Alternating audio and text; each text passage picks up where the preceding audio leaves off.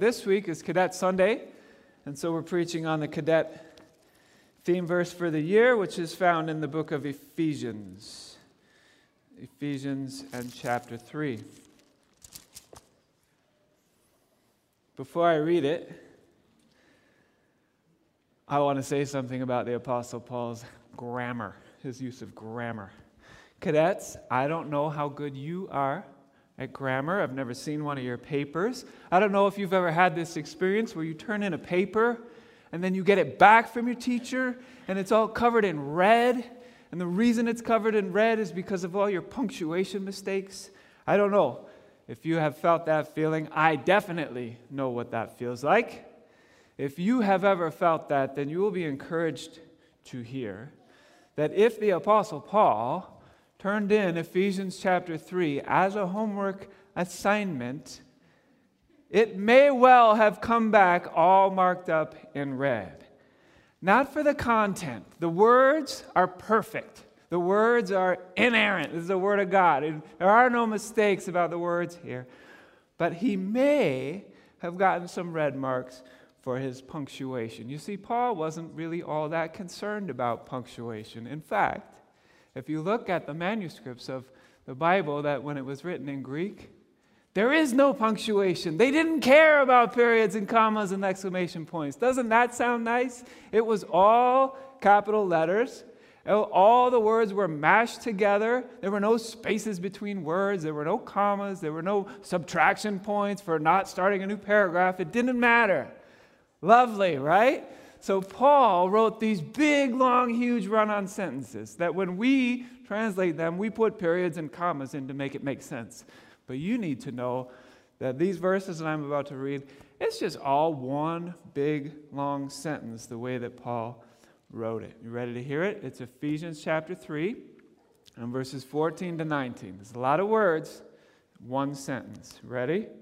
It goes like this For this reason, I bow my knees before the Father, from whom every family in heaven and on earth is named, that according to the riches of his glory, he may grant you to be strengthened with power through his Spirit in your inner being, so that Christ may dwell in your hearts through faith, and you, being rooted and grounded in love, may have the strength to comprehend with all the saints what is the breadth and the length and the height and the depth, and to know the love of Christ that surpasses knowledge, that you may be filled with all the fullness of God. Let's pray together. Dear God, thank you for these words. Thank you that the cadets are specifically focusing on these words this year. Thank you that we have a chance to think about these words. Thank you that every word in Holy Scripture is true. Thank you that all Scripture is God breathed and is useful for teaching, rebuking, correction, training in righteousness. And I pray that you would use your words to shape and form us. We pray for our cadets. We pray that they would be shaped and formed increasingly into the image of Christ. And we pray that for all of us. So would you be pleased to speak to us now through your word and by your Spirit? Amen. All right. Well, I see in this big long sentence three main things that Paul is praying for. This is a prayer. It's a run on sentence, but it's also a prayer. He's praying for three main things. Cadets, do you think you might be able to think what those three things are before I even say them? This is amazing. What, what might the first one be? Yeah, well done. What might the second one be? Love, yeah. What might the third one be?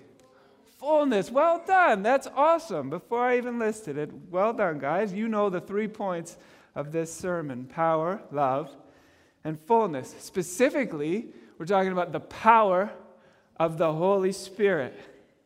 And we're talking about being rooted and grounded in love. And we're talking about being filled with the fullness of God. Those are our three points. We'll say a word about each one. First of all, power. Paul prays that we, us, the church, might be strengthened with power through God's Spirit. Okay, so the first thing we need to notice is that this kind of spiritual power comes from God. out of His riches, out of God's bank account. That's where the spiritual power is. Not ours, not our power, but His power. Right? We are not our own spiritual power generators. We receive power from God. We don't create it ourselves. So think of it like this, okay? You want an image to picture? Picture a large, lush, beautiful green lawn, right? You have to use your imagination. I know it's January in Alberta, but just there is such a thing as a lawn that's lush and green. Okay, now picture on that lawn is a beautiful new riding mower sitting on the lawn. Are you picturing that? I'm not going to say what brand because I know people have weirdly strong feelings about that here. But let's just say it's green. it's a it's a green riding mower I get the approval from Teddy. Good. Not everyone's shaking their head yes at that.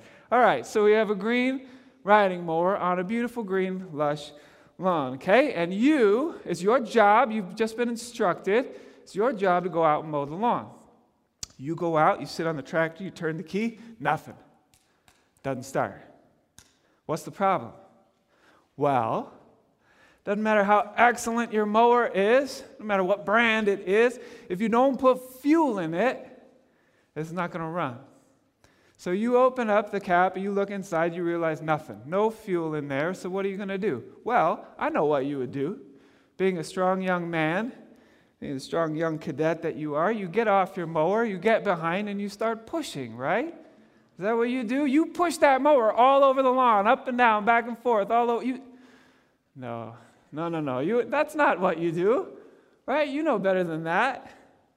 I mean, first of all, you're not strong enough to push that mower around the yard. Maybe Ryman, but, no, but nobody else is strong enough to push that mower around that yard. But even if you were, let's just say you were, Pushing it around the yard is not going to make the blades turn. It's not going to get the lawn mowed. No matter how strong you are, you cannot do this thing without an external power source. Okay, now here's where my analogy breaks down. What you would do under this circumstance is you would go and buy gas, right? You got to go buy it. But God doesn't sell the power that we need to live lives of faithful obedience to Him. He doesn't sell it, it's not for sale. You cannot buy it. So here's how the analogy works. I think you've figured this out already. Humans are amazing, right? Made in the image of God. Humans are amazing machines, right? We bear God's image, all of us, every human. And all of these machines that God made in order to function properly, in order to do our job of glorifying God and loving others, we need fuel to run. That's how God made us. And that fuel that we need cannot be generated internally, right? We need the power of the Holy Spirit in order to function properly as God designed us. We can't go to the store or to the church and buy the power of the Holy Spirit. It's not for sale. But the good news is God is just freely giving it away. All you have to do is ask for it, and He is giving it. It'd be like if a lawnmower came with an eternal supply of gasoline. Right? All you need to do is go and ask. You can have all you want. Do you believe that, that God is that generous with spiritual power? This is what Jesus said about that. In case you doubt me, right? Don't take my word for it. Jesus said, What father among you, if his son asks for a fish, will instead of a fish give him a serpent? The answer he's looking for there is none. No, no good dad would do that. Or if the son asks for an egg, what good father would give him a scorpion? Answer none. No good dad would do that. And then Jesus says this If you then, who are evil, know how to give good gifts to your children, how much more will the Heavenly Father give the Holy Spirit to those who ask for him? That is a promise from God that if you and I ask for the Spirit, He will give it. He promised that. That means if you don't have the power of the Spirit in your life, you didn't ask. Because He has promised that to all those who ask, He will give it. All right, that is the first point. That is our source of power. We don't generate our own power, but God freely gives it to all who will ask. It comes in the form of the Holy Spirit in our life. All right. In order to fulfill our calling as Christians, we cannot do it on our own, but thankfully, our God is generous with His power. So, if you want to be a more joyful Christian, if you want to be a more generous Christian, if you want to grow in patience or in kindness or in goodness or in any other spiritual way in your life, the power is available to you. It is. But it will not be found by looking within yourself. It will not be found by exercising your own will or your own effort or your own self discipline. But you can simply ask God for the power of the Spirit in your life, and He has promised He will give it. All right, the second thing, the second thing that Paul prays for for the church in Ephesus, and by extension for us, he prays for love that we would be rooted and grounded in love. Specifically, this is your phrase that you guys have been working on this year rooted and grounded in love. Now, th- let's think about those two words rooted and grounded. Rooted and grounded. When most of us hear those two words, rooted and grounded, what are you thinking of? Probably most of us are thinking of trees, right? But trees are not the only thing with roots. Most plants have roots. Not all. Most plants have roots, but not ones like moss or algae, but most plants have roots. But trees are the plants with the strongest roots. They are rooted and grounded. So uh, just think of the difference between like the roots of a redwood versus the roots of a radish. You picture the difference? Right? Radishes don't just have roots, they are roots. Right? And those roots, they don't go very deep at all. You can bend over and pick a radish and pull it right out of the ground. It is not hard. A two year old could do that because radishes have shallow roots. They're rooted, but they're not really grounded, they're not secure. It's not the kind of roots Paul's talking about here when he talks about being rooted and grounded in love. Okay, imagine trying to walk up to a redwood tree, grabbing a hold of it, and trying to just rip it out of the ground. Can you imagine doing that? I promise you it won't budge. It, that tree won't even know that you're pushing on it. Why not? Because it is rooted and it is grounded. Do you think, do you, if you think about that redwood and how it's not moving, do you think that it's not moving because its roots are so very deep into the ground? They're actually not. A healthy tomato plant can send out roots just as deep as a redwood. Redwood, redwood roots don't actually go down all that deep, but you know what they are? Very, very wide. Up to 60 or 80 feet wide. And even more importantly, those roots that go out a little bit into the ground, but mostly wide, do you know what they do? The roots from one tree intertwine with the roots from all the surrounding trees. They all weave together, all of those roots, and they get locked together in a kind of a mat so that when you are pushing on one redwood tree, you are actually pushing on all of the redwood trees in that forest. They're all connected, they're all holding together, and they're all holding each other up. It's not going to budge. In fact, the oldest redwood tree in the States, I, I visited it, it's in California. It's over 3,200 years old. Did you, did you hear that number? It's over 3,200 years old. That means that tree has been growing since way before the time when Jesus walked the earth. In fact, when Jesus was a baby, this tree was a thousand years old already. That means that this tree has withstood an awful lot of storms. And the reason it has been able to is because it is rooted and it is grounded. And that is what God, that is what God wants you and I to be like rooted and grounded, firm, secure, stable. Okay, trees are rooted and grounded in the earth. What are we rooted and grounded in? Love, right? Love. God's love for us is the foundation of who we are. God's love for us provides us with our identity and with our stability. The fact that God loves us is probably the most important thing about us.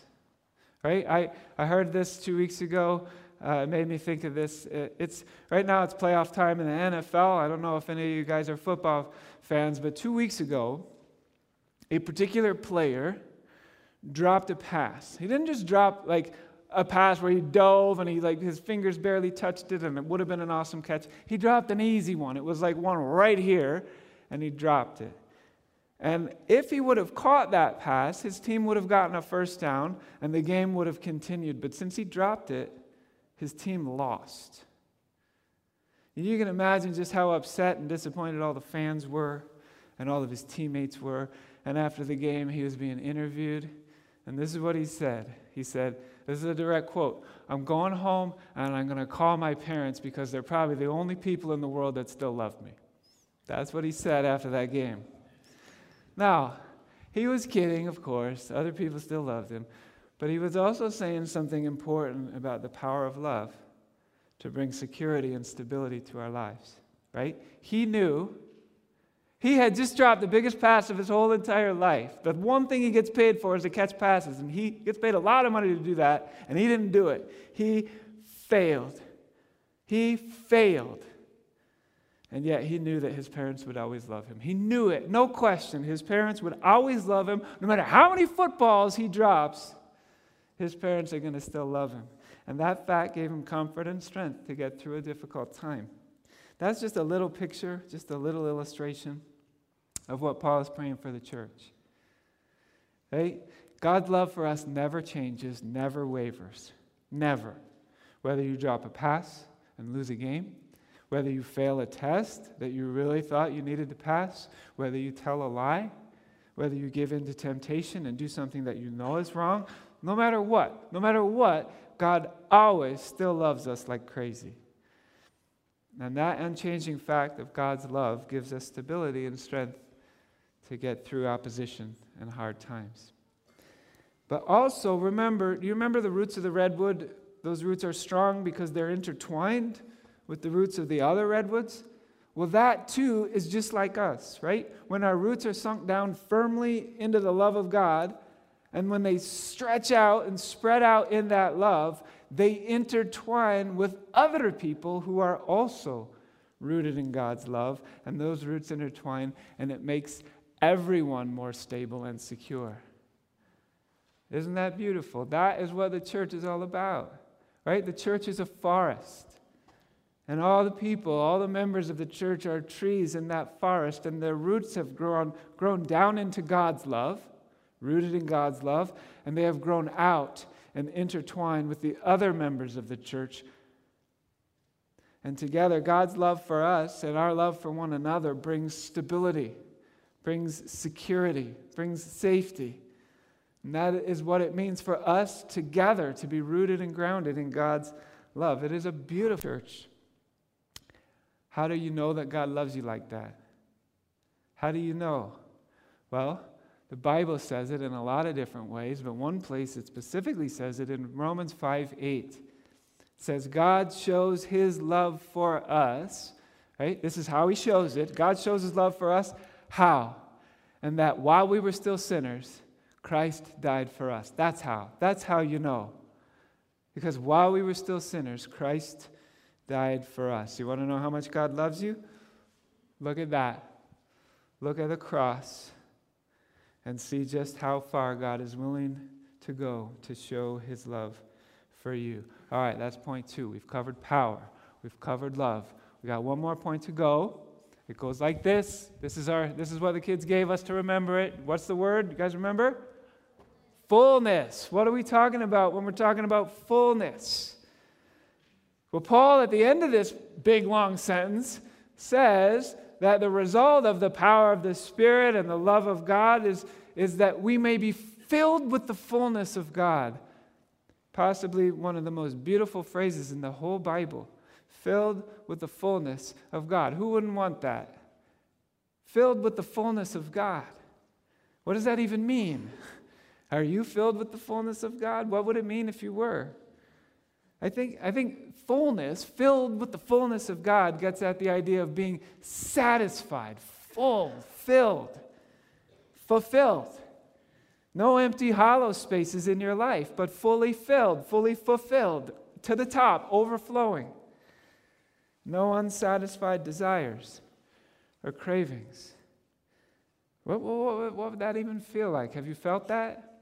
We all know what it feels like to feel hungry, literally, physically hungry, right? To feel empty. Teenage boys, especially, right? They're hungry all the time, right? I remember what that feels like, right? You could, teenage boys never have enough food in their belly. I don't know where they put it. They just keep eating and eating, right? You know what it feels like to be physically hungry.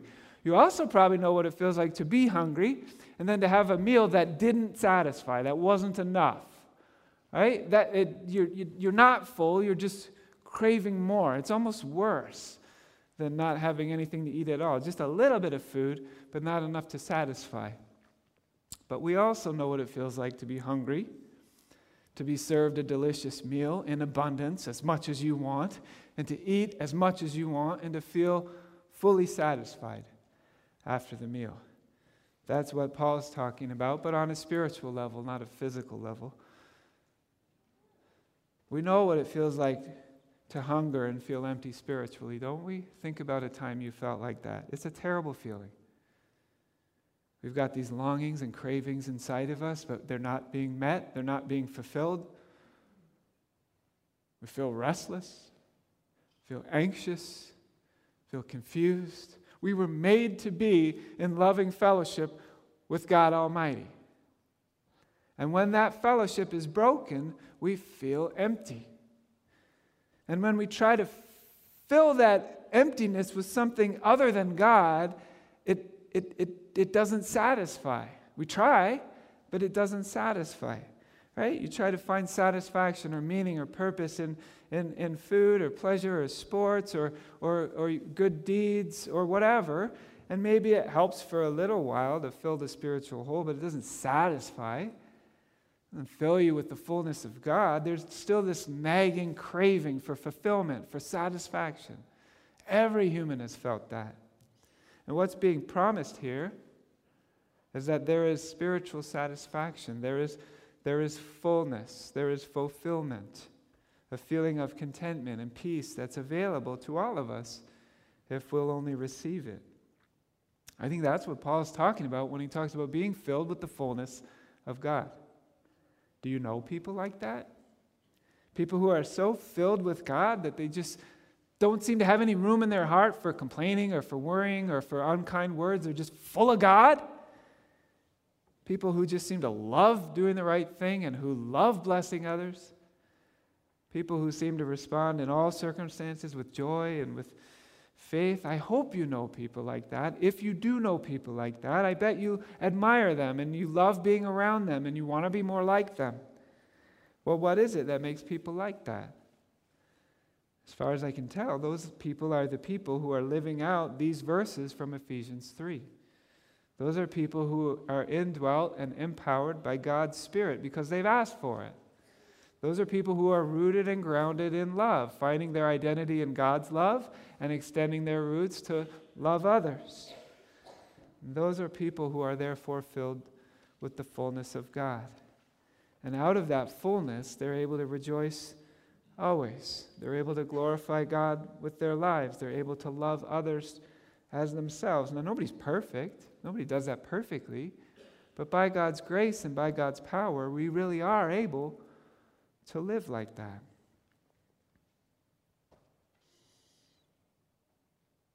I'll give, I'll give one, one short example of someone who lived like that, and then we'll finish our time this morning. Uh, the, the, the man's name is Ernest Gordon. Ernest Gordon was a Scottish company commander during World War II. He was captured. He ended up in a Japanese prison camp. He was not a Christian at the time, but he got extremely sick in the camp, he was nursed back to health by two fellow prisoners who both were strong Christians and who made great personal sacrifices, endangered their own lives in order to love and save Ernest Gordon's life. And through their efforts and through the testimony of their lives and words, Ernest Gordon came to saving faith in Jesus Christ. And he became a completely different person. And he suddenly had a positive attitude in this Japanese prison camp, despite horrible conditions. He was always looking for ways to serve and to bless not just his fellow prisoners, but also the guards as well. After the war ended, he became an ordained pastor in the Church of Scotland. He lived a long life and he proclaimed the love of Jesus Christ to anyone who would listen. Anyone. You can read all about his life in his autobiography. It's called To End All Wars. It's made into a movie as well. But when you read the description of that book on Amazon, if you order it on Amazon, you read it, it says this that, that Ernest Gordon's life is an, an inspiring example of the triumph of the human spirit against all odds. Wrong. Wrong. I don't think Ernest Gordon would be happy with that description. He's passed away, he doesn't care. But if he was here, he would not be pleased with that description.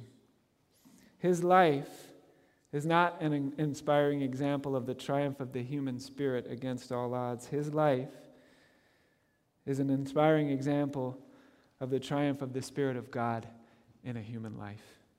It is the Spirit who empowers us to live like that. That's just one example of one life amongst countless examples of Christian men and women who are empowered by the Spirit, rooted and grounded in love, and filled with the fullness of God. Can you and I live lives like that? Can our lives be an example of that? Of course we can. All we need to do is ask and we will receive. Let's pray together. Lord Jesus, you said it so clearly. We just have to ask, right? Even, even earthly dads know how to give good gifts to their kids when they ask. And you are not, God, a mere earthly dad. Holy Father, you are the perfect and infinite, loving, heavenly Father. And so we're coming to you and we're asking. We, we need the Spirit. We are aware of our need for power in our lives. We recognize that we are not our own power generators. And so we're just asking. We know there's no lack in you. We know that you are the possessor of infinite riches, infinite grace. And so we're asking, would you pour out your Spirit upon us? We need it, and we're asking.